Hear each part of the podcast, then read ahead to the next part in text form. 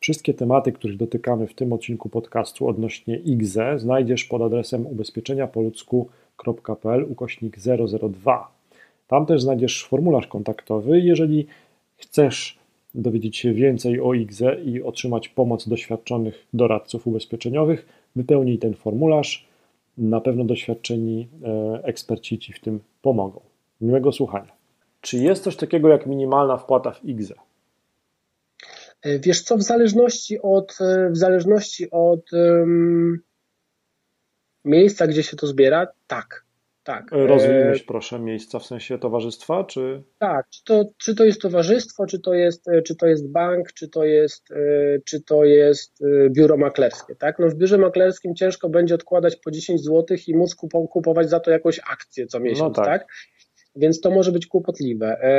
U nas w generali w, w polisach życiowych, chociażby w takiej profamilii, minimalna składka miesięczna, która, która może być odkładana na IGZY, to jest 9 zł. Okay. No pytanie, czy to, czy to ma sens, tak? Plusem na pewno jest to, że mamy tą maksymalną roczną składkę, którą możemy wpłacić do IGZE i nawet jeżeli mamy co miesiąc, strzelam, wpłacamy po 200 zł, daje nam w skali roku 2400 zł, to my pod koniec roku możemy dopłacić do tego maksymalnego e, limitu, który, który jest, tak? Okay. Czyli, e, czyli w każdej chwili możemy zasilić dodatkowo, dodatkowo m, takie XE dodatkowymi środkami.